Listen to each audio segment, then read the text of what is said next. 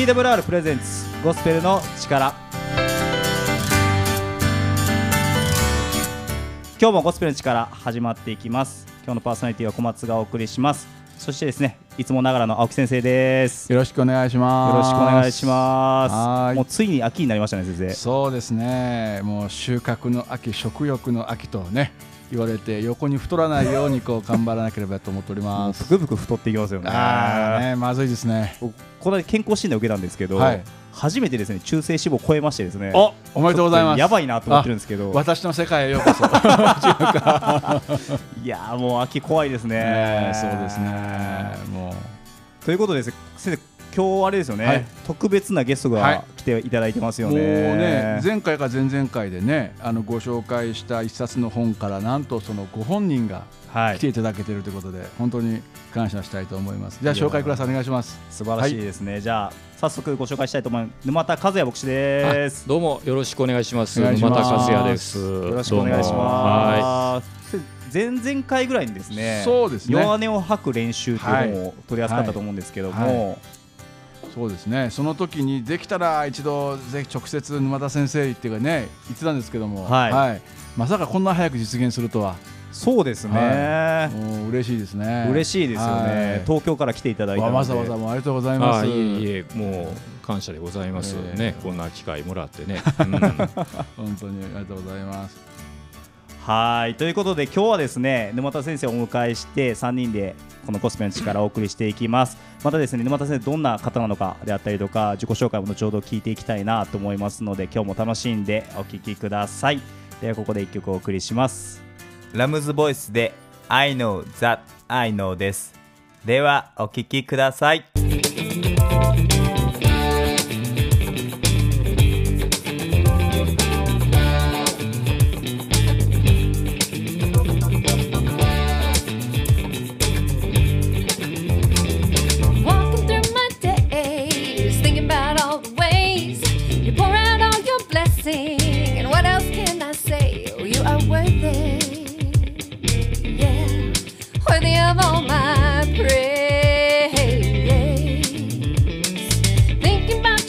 Goodness, singing about your grace. You pour out all your mercy. And what else can I say? Oh, you are worthy, yeah, yeah worthy of all my praise. Worshiping you, Jesus, what I'm living for. I'm giving you the glory for all I've got and more. 'cause I've got your love, Your love and joy, and joy, hope all in my soul, and I can't take, can take much more, much more mercy. When your peace, Your peace abound, abound till I'm overwhelmed. Oh, yes, I know. I know. Oh yes, I know. Oh, oh, I know that I know.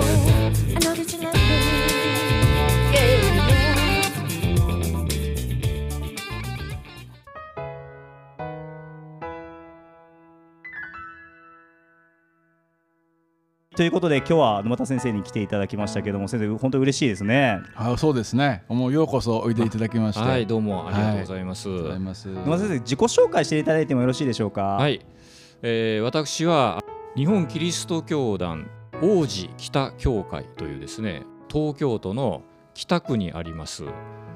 教会の牧師をしております。9人とか10人とか、うん。まあ、それぐらいの人が来るそんな教会ですね。でまあ教会の人人いわいわゆる教会員っていうのはその中で45人ぐらいかな。であとはツイッター見てきましたっていう人たちですかね。だからまあクリスチャンの人半分クリスチャンじゃない人半分ぐらいで10人ぐらいっていう、まあ、そういう教会です。うんでそこそういうとこで、まあ、牧師をさせていただいております。はいありがとうございますいつもなので10人ぐらいの教会の人と関わって仕事されてるって感じなんですかねそうですね。それであの、まあ、例えば、まあ、今週末もあのある連絡を受けて相談したい人がいるので、まあ、じゃあ来てくださいっていうことであの約束したんですけど、まあそのまあ、こういうことを言っていいのか分かんないけど、まあ、要は、まあ、例えば、まあ、その死にたいみたいな人ですよね。うん。はい。あのもうダメだ。本当にもう死にたいと、はい。まあ、そういう人が例えばあの話聞いてくださいっていうことで連絡を取ってきて、まあ、じゃあ何時に教会来てくださいねみたいな、まあ、そういうのであのは話をするっていうのは平日にね、はい。んあのよくありますね。あの先生のプロフィールをですね、あの本に書いてあって、まあ、読ませていただいた時になんかそすごい壮絶な経験をされてきたんだなっていうことをうん。閉鎖病棟に入る本であったりとかうん。を、まあ書かれている中でなんかそういう経験をされてきたからこそそういう相談も来るんですかね？そうですねだから例えばその精神疾患精神障害に苦しんでらっしゃる方からもご連絡を受けることがあってただやっぱり難しいのは現に苦しんでらっしゃる方と私もそれは苦しんだんだけど今職業についている、まあ、牧師と曲がりなりにも牧師という職業についているという時点で断絶もあるんですよ。なるほど。そこにはい。だから素朴にあなたのこと分かりますよみたいな、はい。そんなことはあおこがましいっていうか、はいうんで言えないですね。はい。うんなんかいろいろそういう激動の、まあ、激動のってほどでもないかもしれないけど紆余曲折の人生を歩んできたからあなたの紆余曲折が分かりますよというわけでもまあないわ、ね、あ、そうなんですね。そう。うん。その紆余曲折って言ったって、はい。あなあなたの紆余曲折と私の紆余曲折とは全然重なりませんっていう紆余曲折もあるわけですよ。そうですね。うん、だからそういう場合に別に私がある意味何の苦労もしてない坊ちゃんみたいな感じで向き合わざるを得ないことの方が逆に多いですう。ん苦労した私があなたに何かいいことを言ってあげようみたいなそんなんないですよ。おこがましいですか、それは。ないないないそんな全然ない。だからそれはもう別に他の牧師さんと一緒ですって。はい。うんいわゆるそんな引きこもりとかはしたことないっていう牧師さんと別に変わらないです、そんなの。うん。ね。このねプロフィールとかを見るとかなりやっぱり、まあ、確かに見るだけでも壮絶という感じですけど壮絶の中身がちょっと皆さんには分からないと思いますので、うん。まあ、どんな感じだったかちょっと含めて、まあ、はい。そうですね、まあうん。か簡単に言うとトピックとしては、うん。その高校3年生の時に、うん。まあ、いわゆる進学校に通ってたんですよねお医者さんに将来なろうとか思ってたんですよ。ですね。でなんかでも当時は医学部を受験するっていうのは、まあ、今でもでしょうけどすごく倍率が高くて、うん猛勉強しないといけない。うんで猛勉強してるうちに今の自分だったらまあ失敗したら失敗したでいいじゃんって思うんだけど、うんその当時はその失敗したらどうしようっていうすごいプレッシャーを感じてたんですよね。うんそしたらまあ本末転倒ですけどその失敗が怖くて学校に行けなくなるというですへねー。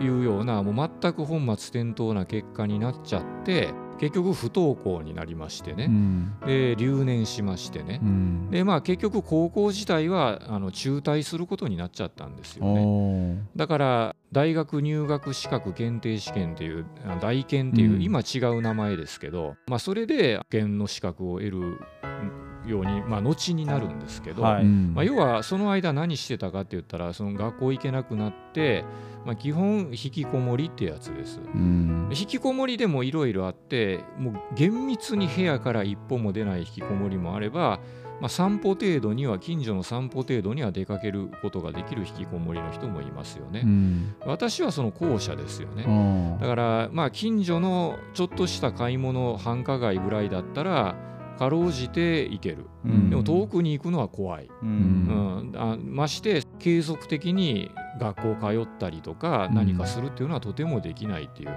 そういうことがずっと続いたんですよね。でその後で結局医学部は挫折して、うんまあ、別の理系の大学にかろうじて行ったんだけどうんそれも中退してしまうんですね。うんでその後でカウンセリングを受けてたんですけどその時初めてカウンセリングっていうのを受けましたがその人が、まあ、だいぶ私が元気になった頃にその将来どうすんのってあの絶妙なタイミングで聞いてきたんですよね。うんいやもうしんどい受験勉強は嫌だけどでも何かあのもう一回大学には行ってみたい何か生きる意味についてあの今度は理系じゃなくて文系で何か考えたいって言ったんですよ。先生みたいに、まあ、その人はカウンセラーだから、うんそあの心理学とか哲学とかなんかそういうのを勉強したいって言ったんですね。うんそしたらその先生はあの関西学院大学の文学部の心理学科を卒業してた人だったんですよ。それであの、まあ、関西学院には神学部ってあるよって言われて、うん。あなたクリスチャンでしょと。うん。でクリスチャンだったら割と簡単に入れるかもしれないよって問い合わせてみてごらんって教えてくれたんですへね。ー。それでなんか関西学院に電話をかけてみたら、うん。まあ、英語と小論文と面接だけだっていうからうん。すごい簡単だったんですよ。これなら頑張れるかもしれんなって思ってもう付け焼き場で急いで勉間に合うように勉強してうん。その年が明けたあ2月かな？に受験して4月から関西学院に入ったっていうことですね。だから最初は牧師になろうとか全く思ってませんでした。そうなんですね。なんか生きる意味とは何かとか、はい。うんそういうことを勉強し直したいっていうね。ん。ただそれだけだったんですよ。理系からね文系っていう違うイメージがありますけど、うん。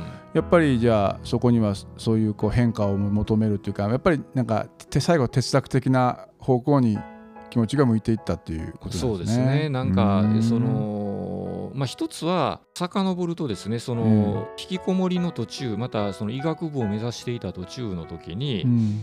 あの阪神・淡路大震災を経験したんですね。避難先の体育館ですごくたくさんのご遺体がですね剣道場いっぱいに並べられている。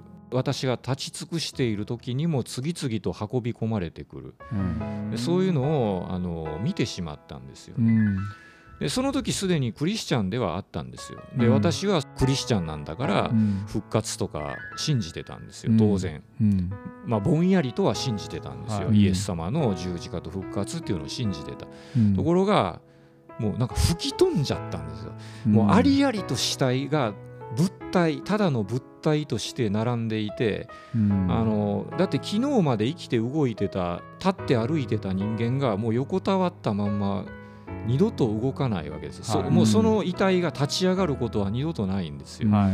物体になってる。しかも死んだ時の姿のまんまで死後硬直しちゃって、なんか手や足がこうクワって宙に浮いたまんまの遺体とかもあるわけですよ。あのポンペイであの出てくるあれみたいに、でねなんかそういうのがいっぱい並んでるのを見るともう復活とか吹き飛ぶんですよ。いや、うん死死んだら消えてなくなって終わりじゃんとか思っちゃったんですよ。もう圧倒的にものじゃんって人間ってって思ったんですね、うん。だからやっぱりそのことは私って一体何なんだろう。死んだら復活っていうまあそのじゃあ復活って何なんだろうっていうね。うん。あのそれを信じるっていうのは一体どういうことなんだろうっていうのはすごく真剣にあの思い詰めましたよね。う。んやっぱりそういう本当にリアルな死というかしかも異常な死の数ですよね。そううん、そういうのを見る時っていうのはそうそういう経験なんでしょうね。そうねでその年に、まあ、その結局医学部諦めて入った理系の大学っていうのは薬学系の学校だったんですよね。うん解剖実習っていうのがあったんですよ。はああの医学部の人体解剖に同席させてもらうってやつですね。あでその時にねある高齢者の女性のご遺体を解剖するのに立ち会ったんですよあね。うん。でまあ頭が開けられて、うん。あの脳が取り出されて、うん。でまあ、私がその重さを測るっていう役だったんですけど脳を両手で受け取ったんですよ。でまだ温かい脳だったんですよね。その時思ったんですよねいやこの人は死ぬまではこの今私が両手で持っている脳で何か考えたり感じたりしてたはずでで記憶があったんだなと、うん。でも今この脳は刻々と冷えつつあってねうん。まあ、やがて冷たくなってしまってというか、まあ、今すでにこの時点で暖かさはまだかすかに残っているけどもう単なるなんかタンパク質とかの塊なんであってうんえどこ行ったのって思ったんですよ。あこのもののうんこの人は一体どこに行ったんだって。いや復活とか言うけどねーうんもうありありとそのその時もその体育館の死体のことを思い出してたんですよう。んいっぱい死んでるのをね。でうんあと焼け跡を歩いてた時に焼け跡でおばあさんが骨拾ってたんですよ。あの助け出せなくてそのまま焼け死んだ人はそあのそこで骨になってるわけ。うんねでその骨をおばあさんが拾ってたのよ。うんだその骨骨拾ってたのとか思い出したりしてうんでこの死んだもののこの私というものは一体どこに行くんだってそれはねなんか死んで復活して天国に行ってっていううんその教会で当たり前に話していることとどう考えてもなんか一致しなかったんですよ自分の中でね。だからそういったことどもを突き詰めて考えてみたいなっていうのはやっぱりずっとあったんですね。へなるほどねやっぱりですね死っていうものに出会う時に初めて生生きるっていうことの意味を問うみたいな感じになるでしょうねそれだと。そうですうん。ねだから私にとってはよくやっぱ昨今は教会もうん。世の中に受け入れられないといけないから、うん。その聖書の話をするにしても、うん。いかによく生きるかとうか、ん。いかに幸せに福音に出会ったらなれるかとかうね、ん。あそういう話をやっぱりどうしてもしないといけなかったりします。うん。それ自体私も別に否定はしませんけど、うんなんか正直言うと私にとってはそそれはどっちでもいいことなんですよ。うん。あのいかによく生きるかっていう話だったら別に福音じゃなくても今時なんかいろんな自己啓発とかあって、そうじゃなくてキリストがその復活したというはからには死んだっていうことが重要なキリスト教にとってはテーマのはずなので、うん。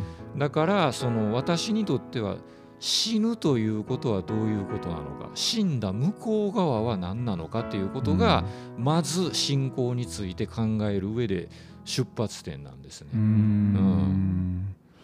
だからいかによく生きるとかっていうようなことはそこからうん結果として立ち現れてくることなんですね。なるほど。うんそうね。それはそうだ僕もそれはそうは思います。だからよく罪の悔い改めとか、はい。なんかこう口でね「い。イエスさんごめんなさい」とか「一緒になりましょう」とか言って言うのありますけど、多分その聖書が語ってる内容っていうのはもっとそういうことではないうん。今おっしゃられたような意味での死っていうものそういうところまで突き詰めるってことが本当は必要なんだと思うんですよね。はい。なかなかそれはいわゆるなんか今みたいに飽食の時代ではい食べるものもあんま困らないとかそれから生きる死ぬとか言ってももう今は死ねない時代ですよね100年時代とか、そうなってくる中でなんとなく麻痺されてたものがでも天変地異っていうのはそれを強烈に突きつけてくるっていう。ことですよね。そうですね。その時初めてあ私たちはこう、まあ、ある意味こうちょっと麻痺させられていたもしくはボケていたってことに気づくっていうのがそういう死とかに向き合う瞬間なんですよね。そうですね。だからその聖書の時代って、うんまあこのあの本にも書いたかもしれないけど私ねあの国学院大学でたまたま展示されていたなんか最寄遺跡からあなんか長野県の方にあるんですけど、はいその最寄遺跡っていうところから出てきたっていう8500年ぐらい前の縄文人のだから縄文前期ぐらいの女性たちのご遺骨が展示されてるのを見に行ったんですよね。うんそしたらまあ10代から20代前半ぐらいのご遺体が展示されてたんですよ。うんで解説にね縄文前期の人たちは総じて短命だったって書いてたんですよ。はい。うん。だから普通そんな10代や20代のご遺体って言ったらああ若く死んでかわいそうにっていうことなんだけど新石器時代とかその縄文前期とかというような時代だと縄文時代の本別の本でも読んだけど15歳からの平均余命は15年って書いてたんですね。だから30歳ぐらいで死ぬってことですよ。うん。だからイエス様の時代のイスラエルはもうちょっと長生きだったかもしれないけど、はい。まあ、それでもですよ。もういろんな戦乱があってなんかマカバイマカバイ戦争だの、うん。ね、そのイエス様の後だったらユダヤ戦争だのあったりうん。ガリラヤのユダの反乱とかあったりね、うん。なんかもう暴動があってはいっぱい人が惨殺されたり、はい。聖書読んでたらなんか疫病やら飢饉やらの言及がいっぱいあるんですよね。でそういうのを見てると多分イエスのところに助けてくださいって来た人って行きたいんですっていう人ばっかりだったと思うんですよ、うん基本は、うん。あのほとんどの人はね、はい。うんでもこれが皮肉なことに私の今私が牧師をしていて教会に相談に来る人って死にたいんですっていう人がまあまあいる。うん。ね、でこれイエスはまあそんな言い方すると不損かもしれないけどイエスは想定外の悩みですよね。うん。うん。だって聖書を読んでたら、うん。例えばそのサウルっていう王様が自害したってあるんだけど、うん自害するっつったってあれは日本でも戦国武将とかが、うん。あの自害するとかね、はい。切腹するとかね、そんな雰囲気なんですよね。うん。だから聖書で現代でいう自死とか自殺のイメージで思い浮かぶのってあのイエスを裏切ったユダぐらいなんですよね。なるほど。ユダは悩み相談にうん。後でいや後悔ししてますってイエスを売り渡して後悔してますって言いに行ったら、うん。その神殿で働いてる人たちが、いやそんなのお前の問題や知るかって言われて、うん。突き放されて絶望して首つってるんうで、ん。はい。だから、まあ、彼ぐらいですけど、うん。基本はだからみんなもう飢えとか病とか戦乱とかで生き延びたいんだっていうことなんですよね。はいうん、だからその死と隣り合わせの中でイエス・キリストを渇き求めるっていう信仰がまあ成り立ってるようなとこはあるうなと。まあ、私もだからそういう死への恐怖とうん。向き合う中でやっぱり今の信仰のスタイルが出てきたようなところがちょっとあります。うん。なるほどね。深いというかあれですね。そこにあの、わまあ、いわゆる我々はこう、まあ、福音派と呼ばれるですね、どちらかというとい生きるどう楽しくどう、まあ、快活に生きるかみたいな、いう前提での話っていうのをよくするしそしてそういうことで人々が教会に来るっていうことはあると思うんですけど、でもやっぱりそこに罪とか、うん。そういうことの扱いっていうものについて、うん。こう罪を糾弾したり、うん。罪はそんなことしてはいけませんよっていう罪の詰め方はあるけど、うんでもやっぱりもうちょっとそのあたりはですね、うん。本当に今の今言われた生死の時代と今とまた死にたい生きたいが全然逆っていうことを考えた時に、現代の方々に本当に寄り添えるような教会とかまたキリスト教もして牧師のあり方っていうのはすごく大事だなっていうのはね、そうですね。やっぱり思わされますね。うん。だからその信仰ってそそのイエス・キリストの教えが今日まで続いてきたっていう中で、うん。変わらないものがあるから続いてきたんですよね一方ではね。はい。だけど一方では例えばシリアの方で今残っているキリスト教とうん。エジプト北部の方で残っているキリスト教またあのアトスの方で残っているキリスト教、あるいはあのローマの付近で残っているキリスト教とかでもう全部全然違うんですよ。んね、うん。あのイラクにもキリスト教今でもありますけどかなり古いスタイルを持っているわけですよね。うん。だからその全然それぞれの地域でキリスト教っていうのは違うあのその地元のありようにそれこそ寄り添った歴史を歩んできた。うん。で日本だってプロテスタントはよくたったの160年とか言うけどたったのって言ったってね人間の一生を思えば160年ってかなり長いですよ。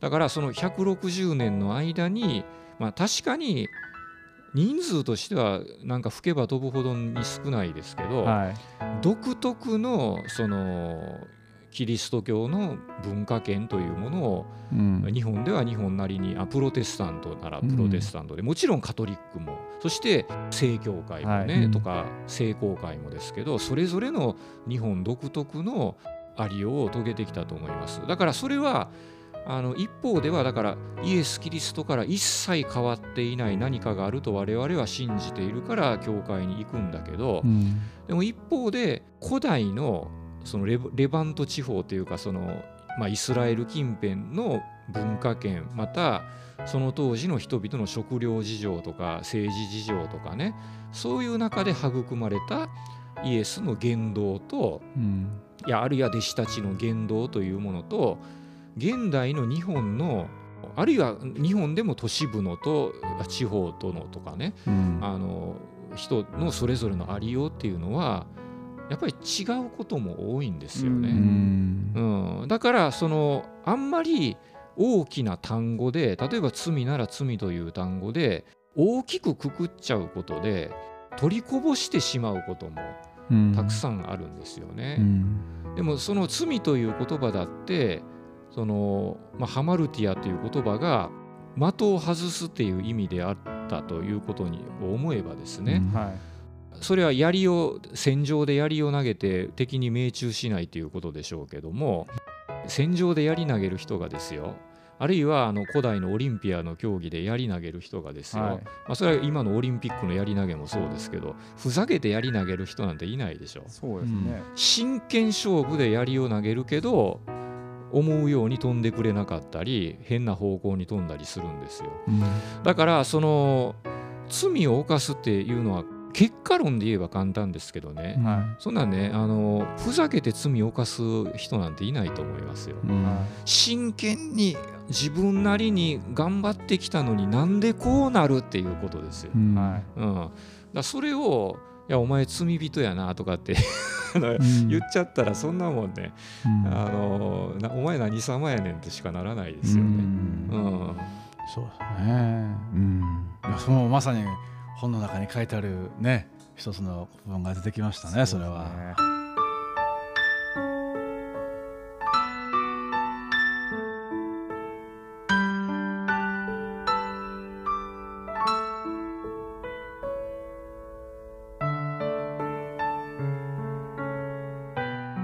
ゴスペルの力ではですね皆様からのお便りを募集しております今日の感想であったりとかこういうことを疑問に思ってるんだってことであったりとかそれこそあの死にたいですとかこういうこと悩んでますっていうこともぜひお便りくださればですねまあどういう形でこうお便りを返せるか分かりませんけども、まあ、先生方につないだりとかしてですねお便りお返しできるかなと思いますのでぜひ今お聞きのラジオ局に送ってくださったりとかですねメールでお送りくださればなと思っております。メールアドレスはですね info info アットマーク twrjp.org になっています。